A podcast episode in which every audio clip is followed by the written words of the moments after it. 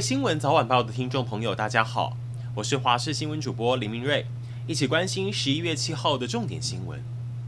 百万 YouTuber Joeman 昨天因为持有大麻，被警方以毒品罪移送新北地检署侦办，后续被无保请回。他今天下午正式发布影片道歉，坦承的确在今年有在国外跟台湾都吸食过大麻，也持有少量的大麻自用。Joeman 吸毒被逮后，昨天晚间他的平台还是有按照原定计划上架新的影片，甚至有人发现他还有闲情逸致去按留言的赞。不过，即便他表现的不在意，从最新发布影片里头看，会发现过往有的业配跟厂商介绍没了，更传出之前他跟超商合作代言的三明治饭团被紧急下架。Joeman 吸毒伤及企业形象，可能还要面临其他的赔偿问题。眼下他一篇数十万的业配，恐怕都将归零。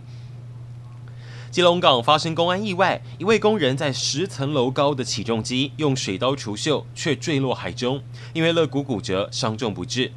有专家表示，进行类似高空作业的时候，一定要先做好勤前教育。除了确保工作人员的精神状况，也绝对不能喝酒，还有身上要绑救命绳，一定要按规定扣牢。高空工作的薪资也因为危险，日薪能有五千元，是一般地面油漆工的两倍。但因为工作风险高，还是常常面临缺工的问题。这几年，特别是疫情后，很多的餐厅都推出了 QR Code 点餐系统，让顾客用手机自行点餐，节省他们的人力，也提升点餐速度。但也有人觉得用手机点餐不方便，要操作老半天。而餐厅没了点餐服务，有些却还是有收百分之十的服务费，认为不合理。对此，火锅店业者强调，服务生的工作范围非常广，包含像是代位、清洁、巡桌，这些都是营运成本。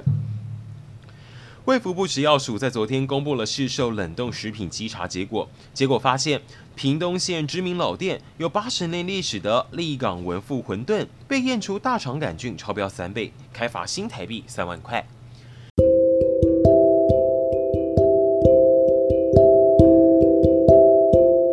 以上就是这一期新闻内容，非常感谢您的收听。